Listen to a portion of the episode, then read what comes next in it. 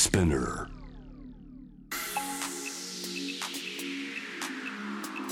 Amazon exclusive. Jam the world. Up close. フォトジャーナリストの安田なつきです。ニュースから今を知り未来を見立てる情報プログラム、ジャム・ザ・ワールド・アップ・クロース。さあ、あの、以前の配信でも私からお話をしたことがあるかもしれませんけれども、以前にですね、もう7、8年前になってしまうかと思うんですけれども、あの、訪問看護の現場を取材をしていたことがありました。重度障害とともに生きるお子さんからあの認知症のこう高齢者の方までこういろんなこう幅広いこう方々をこうですねあのケアをする、まあ、看護ステーションだったんですけれども、まあ、その中で看護師さんたちと一緒にこう認知症のお一人暮らしのこう女性のこうお家に行った時にですねまあ、その方がこう非常にこう不安そうにいろんなことを話すんですよね。自分がこう忘れっぽいっていうことをこうあのご自身もこう自覚しているっていうこうお話をしながら、でもそれにこう本当に親身になってあの向き合うこう看護師さんのこう姿があったりですとか、あるいはその、まあ、ご家族のこうケアをこう担っているこうご家庭にも伺うことがあって、まあ、高齢のお母様をこうお子さんたちがこうケアをしているというこうご家庭だったんですけれども、やはりこう介護に本当にこう集中をしすぎてこうご家族の方も精神的にこう疲れがこう溜まっていてでどこまでこう何をしていいのかがわからないんだどこで力を抜いているのかがわからないということを吐露する、まあ、そんなこう場面にもこう私自身こう向き合ったことがあるんですよね。でそのご家族に対して、まあ、看護師さんたちが、まあ、真摯に耳を傾けていたというこう姿はとても印象的だったんですけれどもやはりこうケアラーとしてあの関わるご家族がこう増えている中でそのご家族も含めてどのようにこう支えていくのかということはやはりこう喫緊の課題ではないかと思います。今回は深刻化している介護離職、ビジネスケアラーの問題について、介護現場の実態に詳しい淑徳大学総合福祉学部教授、結城康弘さんと考えていきたいと思います。その前に今日のニュースをチェックしていきましょう。Headline News. 2023年10月6日正午現在のニュースをお伝えしますアメリカ政府がバイデン大統領と中国の習近平国家主席の首脳会談を来月サンフランシスコで実施する方向で本格調整に入ったとワシントン・ポストが5日伝えました。米中首脳の直接会談は去年11月にインドネシアのバリ島で開いて以来で多くの分野で米中対立が激しくなる中関係安定化を目指します。厚生労働省が発表した毎月勤労統計調査によりますと物価変動を加味した今年8月の実質賃金は去年の同じ月と比べて2.5%減少し17ヶ月連続のマイナスとなりました。名目賃金にあたる現金給与総額は1.1%増えた28万2700円で20ヶ月連続でプラスだったものの物価の上昇に追いつかない状況が続いています。加藤子ども政策担当大臣は記者会見で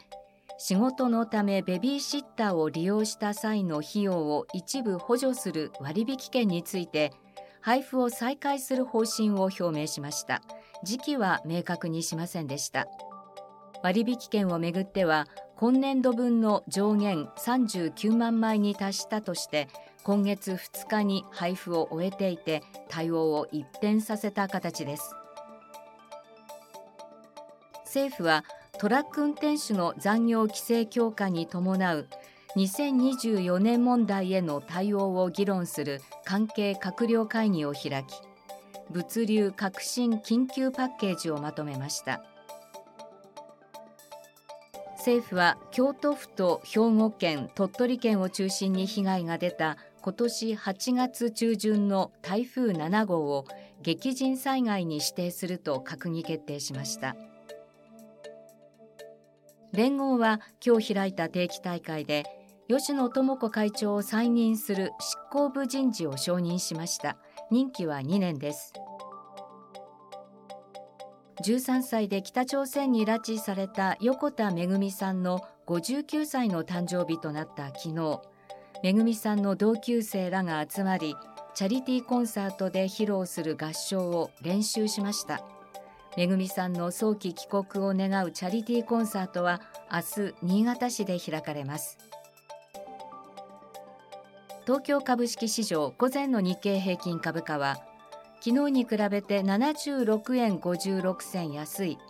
3万998円80銭で取引を終えました。午前11時30分の円相場は1ドル148円52銭から53銭の水準となっています。以上2023年10月6日正午現在のニュースをお伝えしました。Amazon Exclusive. Jam the World. Up Close. ジャム・ザ・ワールド・アップ・クロース金曜日を担当するフォトジャーナリストの安田なつきですさあ高齢化が進む中仕事の両立が困難となり家族の介護のために会社を辞める介護離職。そして働きながら家族の介護をするビジネスケアラーが増加しています。経済産業省は10月中にも有識者による検討会を設置し、介護離職を防ぐためのガイドラインをまとめる方針ですが、どのような対策が必要とされているのか、介護離職とビジネスケアラーの増加は社会に何をもたらしているのか、介護現場の実態に詳しい淑徳大学総合福祉学部教授、結城康弘さんと考えていきたいと思います。結城さんよろしくお願いします。よろしくお願いします。さあ、あの、早速なんですけれども、これそもそものこうお話から伺っていきたいと思うんですが、今、家族の介護をしている方というのは、社会全体を見渡したときにどれぐらいいるというのが実態なんでしょうか？介護をしている人は、まあ、約630万人ぐらいいるんですけども、はい、まあ、そのうち仕事をしている、まあ、仕事をしながら介護している人が、約365万人いると、かなりの多い人数ですね。そうですね。半分以上ということになりますね。そうですね。そういうことになりますね。うん。あの、まあ、2022年のこう調査、まあ、これはその総務省のこうデータとして公表されていますけれども、それから前回の2017年のこう調査と比較したときに、まあ、いろんなこう数値からこう見えてくるものがあると思うんですけれども、そこから例えば介護離職だったり、こう、ビジネスケアラーのこうどういった実態が見えてくるというふうに言えるんでしょうか？あの、やっぱりかなり介護をしてるんだけども、仕事もしなければいけない。まあそういうような人が非常に増えてきておりまして、はい。あの、やっぱり介護離職というのもですね、増えていて、やっぱり調査のデータからも介護離職の数が増えていますね。うんなるほど。あの、まあ、介護離職だったり、そのビジネスケアラーのこう背景もこう様々だとは思うんですけれども、よく例えば、まあ、同居していたり、こう、ご近所に住んでいたりという、こう、ケースが、あの、思い浮かべられると思うんですけれども、中には、例えばその、まあ、いわゆる遠距離介護と言われる、こう、遠くから、こう、時間をかけて、こう、通っているという、そういったケースも珍しくないんでしょうか？あの、実はこの遠距離介護っていうのが、まあ私のあの分析では徐々に増えていると思います。やっぱりその要介護者はですね、あの、地方にいるお父さんお母さんがやっぱり、えー、今増えてきておりまして、はい、まあその娘や息子っていうのは、あの、都市部に出てきてますよね。で、えー、地方には老夫婦が増えてきたり、独居高齢者がやっぱり増えてきているので、まあ、どうしてもこの都市部に娘や息子は仕事しがちですので、まあ、そういう元気な老夫婦だったらいいんですけども、これが要介護者になっていきますと、まあ、地方で介護が必要になって、まあ、都市部に住んでいる娘や息子が定期的に通って、仕事と介護の両立が難しくなっているという状況ですね。うん、まあ、物理的にこうそれが両立できるということが困難になる方々もこう少なくないではないかと、今のお話からもこう想像するんですが、まずその介護離職の方からこう見ていきたいと思うんですけれども、その介護を理由に仕事を辞めた方たち、あの、安倍政権下では、まあ、2015年にこの介護離職をゼロというふうなことが掲げられましたけれども、で、これが年々増加しているというふうに、こう、先ほど結城さんからもご指摘があってたと思うんですね。で、介護を理由に仕事を辞めた方たちというのはこうどれぐらいいて、で、これ、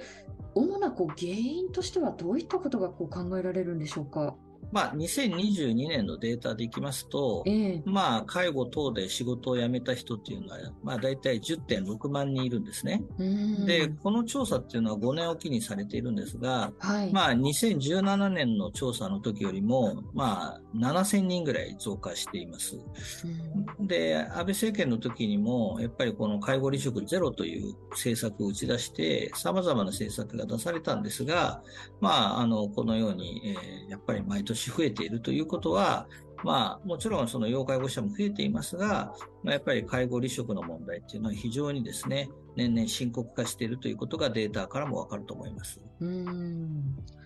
あのその介護離職のこう主な原因、まあ、さまざまなこう背景がこう掲げられると思うんですが、考えられると思うんですけれども、主な原因としては、まあ、例えばその介護休業制度というのはこう仕組みとしてあるはずなんですけれども、それが機能していないのか、そのあたりはいかがでしょうか？まずですね、まあ、特に50代から60代前半の働いている人っていうのは管理職などが多いんですよね。ええまあ、やっぱりその人たちが、まだ、その、家の家庭の事情で、まあ、例えば介護休業を取るとか、えーそれから、えーちょっと年休を取って親の介護のために仕事をするっていうのが、なかなか職場で言いづらいと。うんまあ、そういうことがあるああるということがまず1点目挙げられますし、データ的にもですね、まあ、22年度の介護休業を取得した人っていうのは、まあ、事業所全体でわずかえー1.4%しかいないんですね。ああ、そうなんですで、ね。これが実は19年度は2.2%といって、まあ、最近の調査で言うと、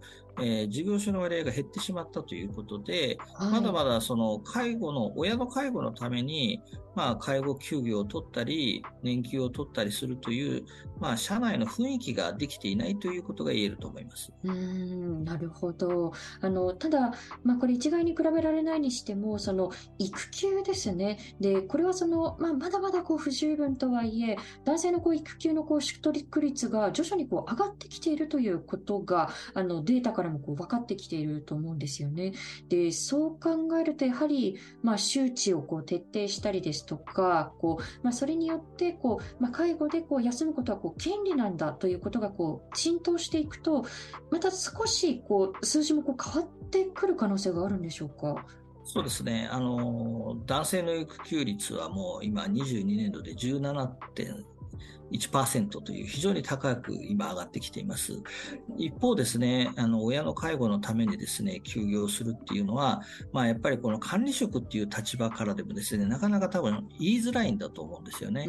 ですから、会社の中でも、なんで親の介護のためにあの休むんだという雰囲気がまだまだあると。まあ、やっぱりその、この介護離職の問題、あの仕事と介護の両立っていうのは、制度の、国の制度の問題もあるんですが、やっぱり日本の企業とか働く場の、えーその体質っていうのも大きな僕はポイントがあるんじゃないかなと思いますね。なるほど。あの、結城さんご自身もあの、様々なこう個別のケースにこう触れてこられたと思うんですけれども、もちろんその一人一人こう事情が違うにしても、例えばこの家族の介護のためにこう仕事を辞めなければならなかった方、あの、どういった問題にこう直面しているというふうにこう言えるんでしょうか？まあ、例えば僕があのちょっと調査した事例なんですけど、まあ、これ A さんっていう女性の50代後半のバリバリのキャリアウーマンの管理職だったんですけども、はい。あの、先ほど出た遠距離介護ということでですね、まあ、あの、定期的に、親を介護していたんですけども、まあ、かなり認知症が進んでしまってですね、あ親御さんの、はい。そうです。で、実家の親御さんが、まあ、いろいろ近所の人に助けをもらったり、ヘルパーさんから助けをもらって、なんとか在宅介護をやっていたんだけど、やっぱこの火の始末ですよね。うん火の問題があって、これどうしてももう、あの限界だということで、まあ、遠距離介護で定期的に実家には帰っているんだけども、いつかあの火事になってしまうのが恐れてですね、まあ、残念ながら、まあ、早期あの退職というか、えーしてですね、まあ、あの介護に専念するというキャリアウーマンの女性の、えーヒアリングをしたことがあります。なるほど。あの、今のお話ですと、まあ、その、この介護離職っていうのが、まあ、彼女自身のそのキャリアにもこう大きく、あの、まあ、作用したといいますか、こう、彼女のこうキャリアが大きくこう変わる、こう、契機になってしまったということが言えると思うんですけれども、やはりこの離職の問題というのは、その人個人個人だったりですとか、あるいはそのご家族、それから、まあ、広い目で見た時にこう社会に対して、こういろんなこうレイヤーでのいろんなこう影響があると思うんですけれども、その影響については、結城さん、どんなふうにご覧になりますか？あの、これから2035年に段階世代の人が全て要介護者に、えー、なる率が高くなるんですね。段階の世代が85歳になるのが2035年で、それで段階の世代の人が85歳になると約半分が要介護者になると言われています。まあそうしますと、この段階ジュニア前後世代が50代後半から60代前半でまだ現役で働く世代なので、まあ、この段階世代の要介護者がどんどん増えていくと、まだ働き盛りであろう50代後半から60代前半の人が介護離職に直面し、一挙にですね、あの、生産年齢人口というか、労働力不足が生じるということで、介護の問題に、えー、限らず、経済えー、活動の問題に大きな支障が出ると思っています。ああ、なるほど。あの、ももちろんその人権だったり、こう、権利のこう問題が、あの、この介護の問題をこう考えることで、こう、欠かせないとは思うんですけれども、まあ、結果的にその社会全体として見たときに、やはりこう、経済的な損失にもこう、つながってしまうということでしょうか？そうですね。ですから、まあ、あの、今言われているように、経産省が約9兆円の、あの、経済的な損失が、この、えー、仕事と介護の両立ができないとっていう試算を出していますけども、まあ、従来介護っていうのは認知症やその家族やご本人のえー、ためというふうなあの考え方があったんですけども、実は経済政策、経済活動全体に支障をくる介護というのは経済問題だというふうに、えー、今言われるようになっています。なるほど。また、あの、先ほど、こう、結城さんがこうご指摘くださった通り、例えばその親御さんのこう、介護にこう直面するこう世代というのは、まあ、あの会社の中では例えばその管理職になるようなこう年齢だったりするかもしれないですし、と同時に、例えばそのお子さんがこう大学に進学するだったり、もしお子さんがいらっしゃるこうご家庭ではですね、でそうなるとこう、まあ、教育費どうするとか、あのまあ、例えばその住宅ローンだったり、あとはまあ自分自身のこうじゃああの老後の備えはどうしようかだったり、こう様々なこう資金的なことをこう全方位的にこう考えなければならないというこう場合も少なくないと思うんですよね。で、そうしたことで、まあ、例えばその経済的な負担がその、まあ、ケアをするこうご家族にこう重なってしまうという、そういった問題については、こう、結城さんいかがでしょう？そうですね。あの、こういうのをダブルケアとよく言われるんですけども、はい、まあ、親の介護で非常にこの、えー、段階ジュニア前後世代がこれからどんどん負担になり、で、実は段階ジュニア前後の世代のその子供がですね、今、晩産か晩婚化によって、大学生の、えー、子を持つ、えー、50代後半、60代前半の人が多くなりましたから、まあ、この親の介護と、えー、自分の息子や娘の大学の費用で、ダブルケアで非常に家計が厳しくなる。まあ、そういうような状況で、まあ、この、えー、実は介護問題というのは50代後半から60代前半の層にとって危機的な状況になっていると言われていますね。なるほど。まあ、例えばその、まあ、離職をしないまでも、その、働きながら、こう、ご家族の、こう、介護をしている、いわゆる先ほど皆さんにこう、お伝えしたビジネスケアラーの方々で、これ、まあ、自分のこう仕事だったり、あるいはその家庭環境もかもしれないですけれども、こういろんなこう影響がその方自身にもこう出てくると思うんですが、例えばどういった影響が結城さん考えられるんでしょう？これあの、50代後半でですね、もし、はい、あの、辞めてしまうと、まあ自分は本当は65、もしくは再雇用で、えー、70まで働けるんであれば、まあ、これ仕事を辞めてしまうと収入がなくなってしまいますよね。で、そうなると自分のその生活の問題、で、もしくは、その、親と同居している、え娘や息子も、え仕事を辞めますと、親の年金と貯蓄だけで食べていかなければいけないので、まあ、一挙に、この生活が非常に貧困層になる確率が出てくるということ。で、もう一つは、えっ、と、50代後半で退職してしまうと、自分の年が減ってしまうということで、はい。で、実際介護離職してしまうと、えー、自分の老後のあの現状が非常に厳しくなるということで、まあ、絶対に介護離職はしない、させてはいけないということになりますね。うんただどうでしょう、その現状、その離職をせずに、そのビジネスケアラーとして、そのまあ、仕事をこう続けた場合、こう時短勤務はじゃあ柔軟に対応してもらえるんだろうかだったり、まあ、その時短が続くことによって、こうまあ、なかなかこう昇進がこう叶わなかっただったり、こういろんなこう影響が考えられると思うんですけれど、その点についてはいかがでしょう？そうですね。これはあの私も冒頭に言ったように、その介護休業とか介護のあの働く人たちのための制度は、まあそこそこ、えー、不十分とはいえあるんですよね。ただ、やっぱりその会社の雰囲気とか、日本の企業の体質がまだ親の介護のために、えー、そういうその仕事を一時休んだり時短を取ったりというそういう雰囲気がまだまだないんですよね。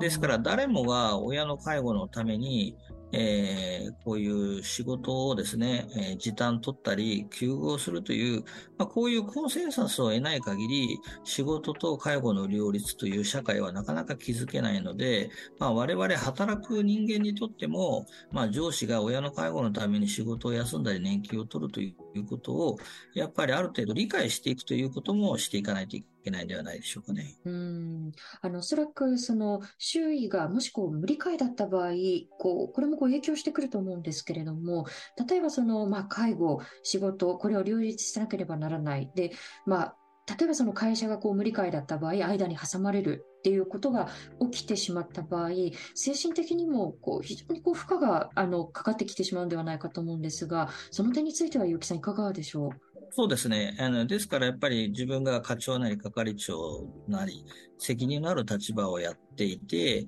そして親の介護のために通院とかいろいろなことで仕事を年金を取ったり、えー、そういうふうにしていくとですね、やっぱり部下たちからも、えー、いろいろ言われたり、まあ黙っていても雰囲気が悪くなりますよね。まあそうなると精神的に疲れてきて、あ、やっぱり仕事をもう辞めなきゃいけないんだって言って介護離職になっていくというパターンがあるので、これがもし周囲があの、少しでも理解があって、上司であったとしても、親の介護のために仕事を両立しましょうという、みんなのコンセンサスが得られれば、だいぶ介護離職は防げると僕は思いますね。なるほど。今のその、まあ、周囲のこう、まあ、周知だったりですとか、こう、認識をこう変えていくということの問題だったり、で、経済的、こう、精神的負担をこう、まあ、どのようにこう考えていくのかだったり、いろんなこう論点があると思うんですけれども、それ以外に例えばこの、まあ、介護離職だったり、そのビジネスケアラーのご問題で、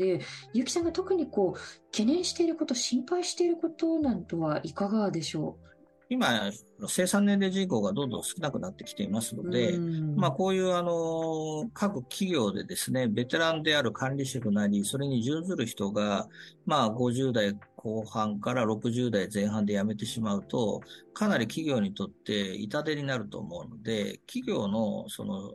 経済の生産性が非常に低下していくというふうに私は思います。まあ、そうなると、社会全体、日本の経済力が低迷してしまうということがあるので、まあ、僕はそこが一番ですね、この、えー、ビジネスケアラーをしっかりと、えー、守っていく。ビジネスケアラーの、えー、仕事と介護の両立を、えー、一緒にあのちゃんとやっていかないと、日本の経済力の低迷につながることを非常に不安視していますね。うん今、結城さんがこうおっしゃってくださったようなこう論点もこう踏まえて、経済産業省が10月中にも有識者による検討会を設置、そしてガイドラインをまとめると伝えられています。あのこの中でどのような支援策が今、検討されているんでしょうか？まあ、これから国の方もですね、どういうふうにしていくかっていう、まあ、あの、具体策はまだ出てないんですけども、まあ、私はできればですね、例えば今、介護休業がですね、えー、これ3ヶ月間しか取れないんですよね。はい。あの、で、これをまず取りやすくするというのは会社の、うん、体質かもしれませんけども、えー、むしろ、その、例えば介護休業を3ヶ月から6ヶ月にするとか、まあ、そういうことも一つ、あの、制度を変えていくっていうのも一つの方策かなと思いますね。うんなるほど。あの、まあ、それをこう、まあ、取得しやすくする、あるいはその期間を変えていくということ以外に、まあ、すでにこう、すでにたくさんのこうヒントが、あの、今のこうお話にもこうあったと思うんですけれども、これまでのお話の中にあったと思うんですけれども、ビジネスケアラーのこう負担を減らして、で、その介護離職を防ぐために、他には結城さん、どんなこう支援だったり、こう仕組みが必要だというふうにこう考えられますか？あとは、あの、実際、親である要介護者のケアマネージャーとかですね、うん、実はその、娘や息子の家族のことのことをよく知らないんですよね。あの、ケアマネージャーは要介護者の高齢者のことはよく知ってるけど、じゃあ実際家族がどういうふうになってるかっていうのはわからないわけで、はい、このケアマネージャーや介護を担う専門職が、まあ、娘や息子があの仕事しやすい、まあ、そういうようなあの支援ができるような、まあ、そういうような専門職の養成も僕大事だと思うんですよね。だからやっぱりそのヘルパーさんなり、えー、ケアマネージャーが、えー、家族のために、えー、仕事と介護を両立できるような、まあ、そういうような要介護者のためのケアプランをどう作っていくか、まあ、こういうところの専門職の育成も問われると思いますね。なるほど。あの、現状その、まあ、介護を受ける方に対してどのようなこうケアをしていくのかということで、まあ、制度設計がなされていると思うんですけれども、はい、あの、はい、ケアラーとしてのその、まあ、ご家族をどのようにこう、それもこう含めてどのようにこう支えていくのかという、そうした支援をもっとこう仕組みの中にこう入れていくということですかね。そうですね。ですから、今までは要介護者の人のための介護、要介護者のための高齢者福祉だったわけですけども、まあ、これからはケアラーですよね。まあ、そういう家族の介護をえー、家族介護者もあの支援の対象者であると。まあ、そういうような仕組みを、えー、介護全体に持っていくことが、まあ、やっぱりポイントだと僕は思ってますね。なるほど。あの、例えば、その、今、現時点ではその介護にはこう関わっていないし、で、自分のこととはなかなかこう、まあ、感じられないなという方も中にはいらっしゃると思うんですよね。ただ先ほどその結城さんからお話があったように、この問題がなかなかこう解消されない場合、結果として社会全体としてこう、まあ、経済的な損失になるというお話もいただきました。で、改めて最後に伺いたいんですけれども、この、まあ、介護離職だったり、あるいはそのビジネスケアラーのこう問題というものを社会としてどのように受け止めていく必要があるのかという点について伺えますでしょうか？あの、やっぱり介護って個人個人や家族の問題だと、まだまだ多くの方は思ってると思うんですよね。ですから、あの、家族で解決しなければいけない。えー、っていうようなまだあの考え方があるんですけども、しかし、あの介護の問題っていうのは、これをあの個人や家族だけの責任ではなくて、まあ、社会全体、え企業、そして国や自治体、これ全体でですね、えー、カバーしていかないと、結局は日本の経済が守られない。で、日本の経済の低迷がどんどん続いていってしまうということなので、うん、介護を個人として考えるのではなくて、社会全体でカバーして支援して仕組みを作る、まあ、そういうような視点がですね、今問われていると思いますね。なるほど。あの、それって個人の問題でしょ？う、それって個々の家庭の問題でしょ？うというふうに、こう、歪償化せず、やはり、まあ、社会としてのこう視点で、私たちも発信を続けていきたいと思います。ゆうきさん、ありがとうございました。ありがとうございます。さあ、あの、結城さんのこうお話もあった通り、やはりこう、ご家族を含めてどのようにこう支えていけるのかということが、まあ、今後ますますこう問われているんではないかと思います。で、先ほどのその結城さんのお話の中でそうだなというふうに思ったのが、やはりその、まあ、管理職クラスのこう方々がですね、こう介護のためにこう、あの、まあ、例えばこう休みを取りたいというふうになったときに、なかなかその、まあ、理解があの特にこう会社の中でなんでそのためにこう休むのっていうこうまあ、理解が得られないというこう話があったと思うんですよね。で、これって、まあ、いろんなこう要素があると思うんですけれども、やはりこう一昔前までは、その、まあ、男性が働いてキャリアアップをしていって、で、そして、例えばその専業主婦の方がそのご家族のこうケアを担うという、